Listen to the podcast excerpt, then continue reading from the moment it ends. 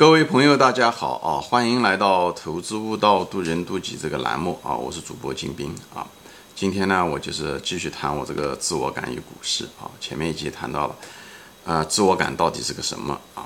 就是其实我们每个人都是，自我感是一个工具啊，它让我们每个对一个整体的社会来讲是非常有用的。它置入了我们每个人身上，让我们有一种自我的感觉，觉得，呃。我们比我们想象中的好，就是我们比现实中的更好啊！就是我们对我们自我的感觉，跟我们真正的人本身啊，我专门有一个节目谈到了四个自我，也是一样的。一个是你到底是什么样的一个人，现实中你是什么样子的，还有一个你认为你是什么样子。但是这个自我感就是你认为你是什么样子。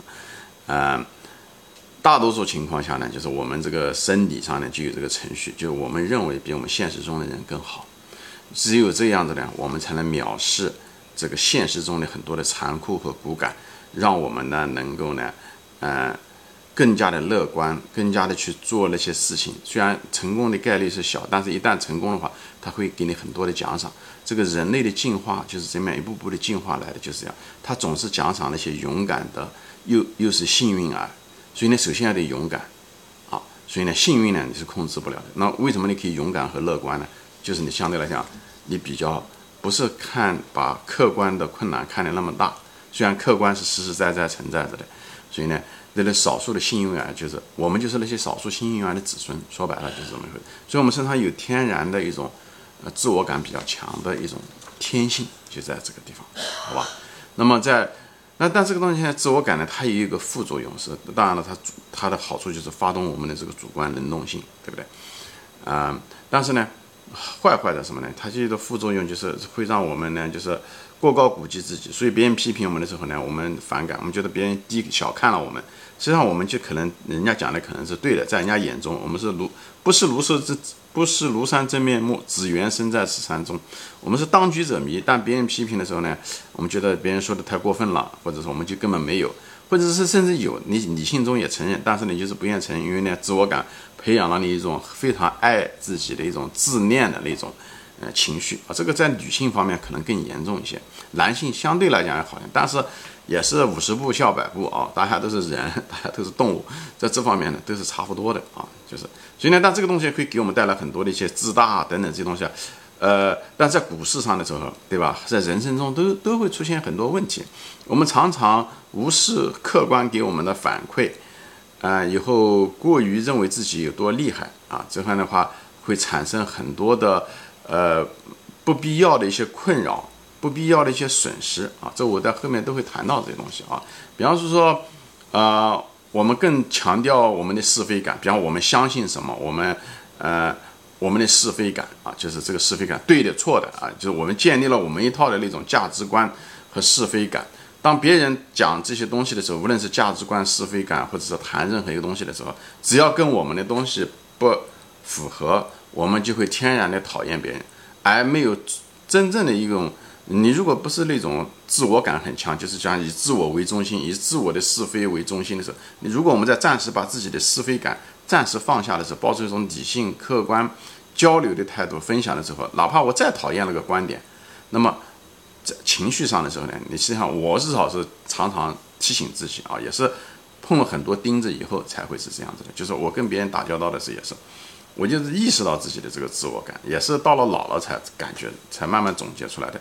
就别人给我提一个观点或者这个意见，哪怕那个观点和意见，我是不管我多讨厌多恨啊，但是呢，我首先要控制住自己的情绪，以后把我忘掉我自己的观点，就是自我感，自我感这地方讲的是一样的东西。自我感它的层面很多，至少你的个人的观点，无论是政治观点也好，呃，倾向也好，国家的倾向也好，呃，或者是对呃贫富的观点也好，很多各种各样的东西，我暂时把我的东西先放下。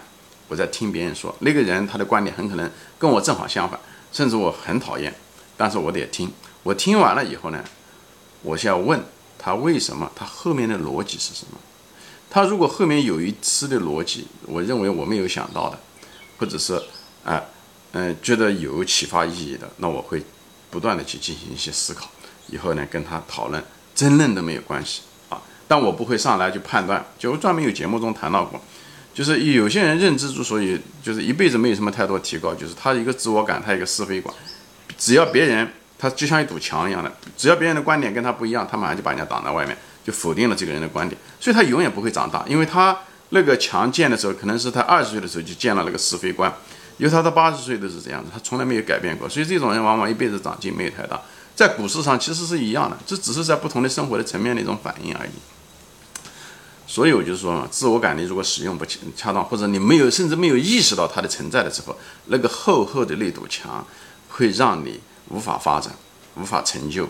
哎，虽然你一辈子想发展、想成长，但是那个你没有意识到的那个无形的墙却把你包裹在了，让你无法进步，在无法进步。在股市中也是一样，我就拿股市做个例子吧。啊，就比方是说股市中，呃，贪婪。对不对？贪婪就是一种主观，对不对？主观的意思是说，你本身贪婪的意思是什么？就是你你想得你不该得的钱，对吧？明明你不懂这些行业，你也不懂这个企业，你也不懂它的管理层，你也不懂它的财务，你也不懂它的行业属性，或者说知道的不够深嘛。但是你却想挣那个钱，对不对？其实股市上十十赌九输，给他十个人，你七七个人都是赔钱的，但是凭什么那个钱要给你挣呢？对不对？所以这个东西都是或是客观。过高估计自己的主观，这就是贪婪。所以人有的人就几个星期换一个股票，几个星期换一个股票，或者有的时候一买买，今天买这股票，明天买了股票，你你你凭什么？你也不懂那些公司，你凭什么？就是嗯，就是因为你想挣钱，所以呢你就这样。所以这个都是因为主观，就是这个都是人的自我感造成的一种，这是贪婪，只是一个表象而已。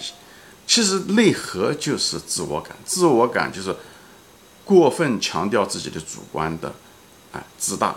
以后呢，忽视了或者是低看了现实需要的能力，比方说你对企业各个方面行业了解，你那个门槛就是像跨了个栏一样的，那个栏本身就有十尺那么高，但是你却认为只有三尺，以后你认为你只有你实际上你的个子呢只有二尺，你却认为你是五尺，哎，最后的结果你就是拿个五尺的，你实际上只是拿的是两尺的腿，去去跨十尺的栏，你肯定是你你在股市上肯定会输掉。在生活中也会是是这样子的，但是呢，就是这个自我感给你产生了这种错觉，明白吗？所以贪婪就是这个意思，对不对？恐惧也是一样的，恐惧在股市中的时候下跌过程中的时候，它实际上是一个客观的一个过程，它可它什么？它下跌的时候，如果是同样的公司，它股价下跌，照讲是市场的风险在不断的在释放过程中的时候，你如果了解这个公司的时候，你应该进去买，但是你为什么呢？这时候的时候，你自我感又产生了，因为什么？你的自我感是一种情绪，是一种主观情绪，因为你害怕，所以呢，你莽视，就是忽视了现实，忽视了现实。现实是什么？在下跌过程中的时候，现风险是在释释放过程中，客观实际上是对你是有益的，是有利的，你应该进去买，但是因为你你的那种自我感，你的那种主观啊。就自我感就是一种主观，你被你自己的主观的东西包裹的太厉害，就像那个监狱一样的，你无法通过这个把这个监狱打开一块窗子看外面的世界，你是不愿意看的，所以你总觉得这个世界就是这样，所以无视客观的风险释放，在下跌中的释放，而失去了机会。所以人在股市中无非就是两种情绪的不断的轮换交替之中的一种，你可以说一种某一种轮回吧，只是这此生此世的轮回。对不对？你你老有的人就是说，我怎么老犯这个错误啊？我股票涨上去了才发现，那么低的时候我为什么不买？那为什么低你不买？这样你就同样的一个程序在起的作用，啊，股票以后呢追涨，你为什么要追涨？股价一涨的时候，你就觉得一片光明，你也进去买，过了这个村就没有那个店，都是贪婪造成的一种。你看到人家挣的钱，你觉得你也应该挣这个钱，所以股市上有的人。干了二十年，我在本人在股市上面也是吃了很多亏，绕的弯路很长，所以是过来人，我也是知道，我们就是人，所以我们身上都有这种固定的程序，这个东西都是贪婪和恐惧，都是自我感在后面驱使的，所以自我感它是一个根，就我前面讲的，就像一个树的根一样的，它只是长出不同的分支而已，对不对？在生活中，我们拒绝批评，对不对？无论他是批评我们也好，批评我们的孩子也好，或者是批评我们这国家也好。嗯，虽然的观点也许是有界限之地方，但是我们听的就不舒服。说白了就是自我感啊，只是不同的层面的延伸而已。那么在股市中的时候，我们会自大，对吧？前面讲了，就是这都是都是自我感，或者说我们贪婪、我们恐惧，都是自我感这个根里面长出来的不同的枝枝叶而已。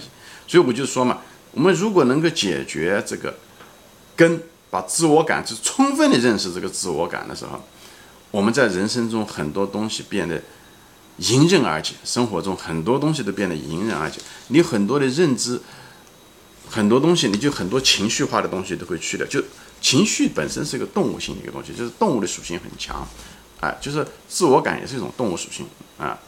老虎、豹子，它们都有自我感，人。动物没有自我感，它是无法生活的啊！它无法嗯传宗接代，它也无法去在这个世界上去在有限的资源去争。所以自我感本身是一个中性的一个东西。所以当我们当我们人类已经所谓的高级动物 啊，我们不仅仅是动物，我们是我们有自己的灵魂投胎到这个动物身体上面啊。以后呢，但是我们不能就停在那个地方。首先我们要脱离这个动物性，就要打破自己的自我感，对吧？但是就是。所以这是一个功课。首先你要意识到有这个东西，有这个限制。你首先要意识到，你就像一个人在监狱里面呢，我们生在那个监狱里面。所以呢，有的时候你觉得这个监狱就是你本，就这个世界就像个井底之蛙一样的。所以聪明人呢，所以首先要慢慢意识到，悟出来说，哦，我们原来在监狱之中。我们虽然生在这个监狱，我们虽然已经熟悉了监狱的气味和光线，但是外面世界可能是很大的。所以这时候的时候，第一步必须要意识到自我感的存在。所以要把它打破，自承认这个监狱的存在，这样的话，否则的话，你的人生啊就在这个监狱中，以后在一层层的把你包裹着，所以你给你带来无穷的烦恼。前面说了自我批评，对不对？从个人的层面来说，自我批评，对不对？别人对你一些可能是个客观的批评，别人是局外人，他能看得比较清楚啊。你是当局者迷啊，对不对？那这时候的时候，你就应该迎接，你就欢迎人家批评，因为很多情况下我们人是看不懂自己的。看不清楚自己，人活了一辈子，最看不懂的是自己，对吧？我们活的这一辈子，时间岁数越长，越有这种感觉。所以，真正的一个强者是欢迎批评，自强。自强的意思就是，我有毛病，我自己自己改掉。别人的毛病是别人的事情啊，我要注重我改我的毛病。别人如果能够批评我，告诉我我的毛病是最好的，那么我改出来效果效率更高，对不对？我不能够指望我一辈子能遇到什么贵人。你天底下人一辈子最大的贵人是你自己。你这是你唯一的一个独木桥可以走过去的，所以呢，你把你的那个独木桥把它搞扎实了，啊，把它搞扎实了，所以就是真正的你看，在生活中也是遇到啊，人就是真正的强者，他们常常喜欢嘲笑自己，嘲嘲笑自己的毛病啊，哎，怎么我又犯了这种错误啊，对不对？或者嘲笑自己，很少嘲笑别人，嘲笑自己的多，因为他能接受自己。一个不接受自己的人，自我感很强，所以我就跟你讲，自我感并不是人的本质，自我感是一个相对来讲不远又不近的一个套子，把你给套住了。你如果真正的明白了你自己的时候，你要知道你自己并不是那个自我感的时候，只是你自我感只是你穿在身上的一个内衣的时候，你这时候就把它分开了，你这时候就能把自我感放下。你如果认为大多数人都把自己和自我感是放在一个东西。自我感也正是想让你产生这种错觉，最后这个人一辈子离开不了。因为一个人如果认为衣服是他身体的一部分的时候，他怎么能够割掉呢？他是无法割掉的。所以第一步很重要，一定要知道自我感，它是一个不是你本身，所以但是它又是你在这个世界上这个游戏打的时候中间的一个障碍。所以要迎接批评，改掉自己的东西。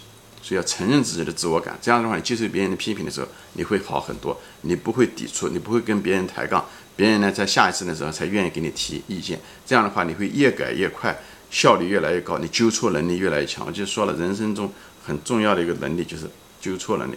我我我之所以讲这东西，有的东西跟以前有点重复，但是因为我的节目中说过了，我前面都谈了一些知识点，我后期的节目就想把这些东西全串在一起讲。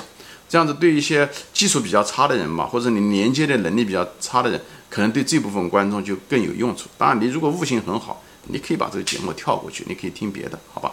所以从自我的角度，可能有的人就是自我感，对吧？那别的子女，子女其实也是你自我感的一个延伸，对不对？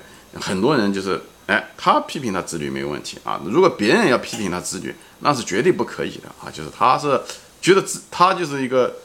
是他的一部分。有的人连他自己的子女，他自我感很强的时候，连他自己的子女都不大愿意批评，因为这个东西都是很内在的，有些东西都天然的啊，就是东西。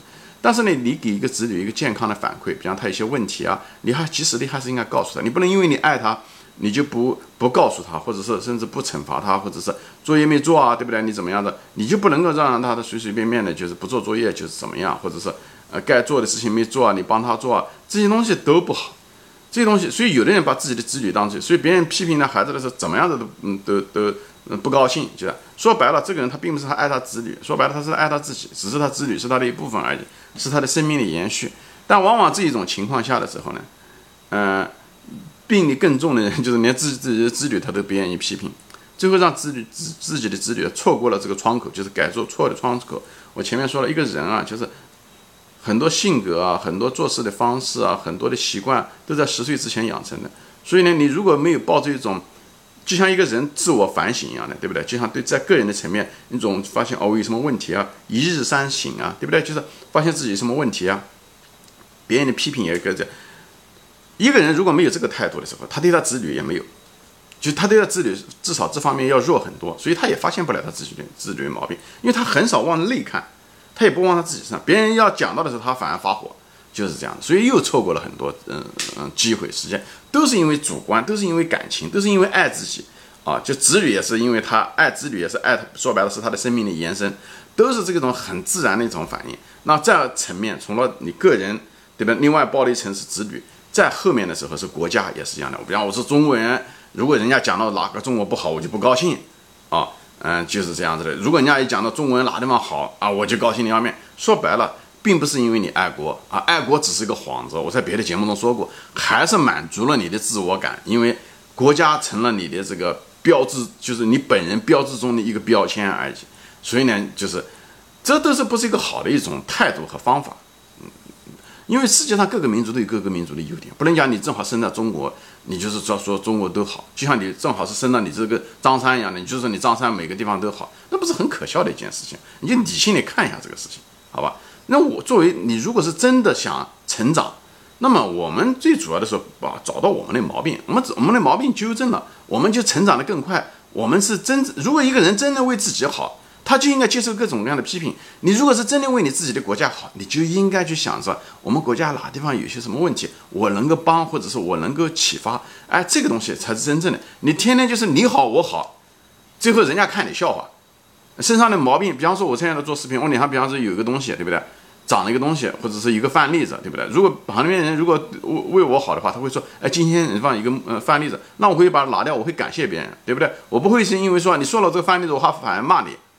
对不对？那这不是就做反过来？这是一个很不成熟的一种态度。无论是对个人、对自己的子女、对国家，都是一样的，都是一种自我感的在不同层面的一种呃反应而已。这样的话，所以就是说，解决自我感的一个最主要的一种方法，就是不要有太多的是非和评判，总是要问为什么？哎，为什么我有这个毛病啊？我怎么样改啊？别人有什么优点，我怎么样子学啊？对不对？别人的缺点跟我没关系，那是他的问题，对不对？我没必要去管他。最主要的是我的缺点我得管，因为这是我的责任，所以我得要管。所以呢，人家给我反馈，我得好好的学。就是总是问为什么，不要问是非评判，这方面尽量少一点。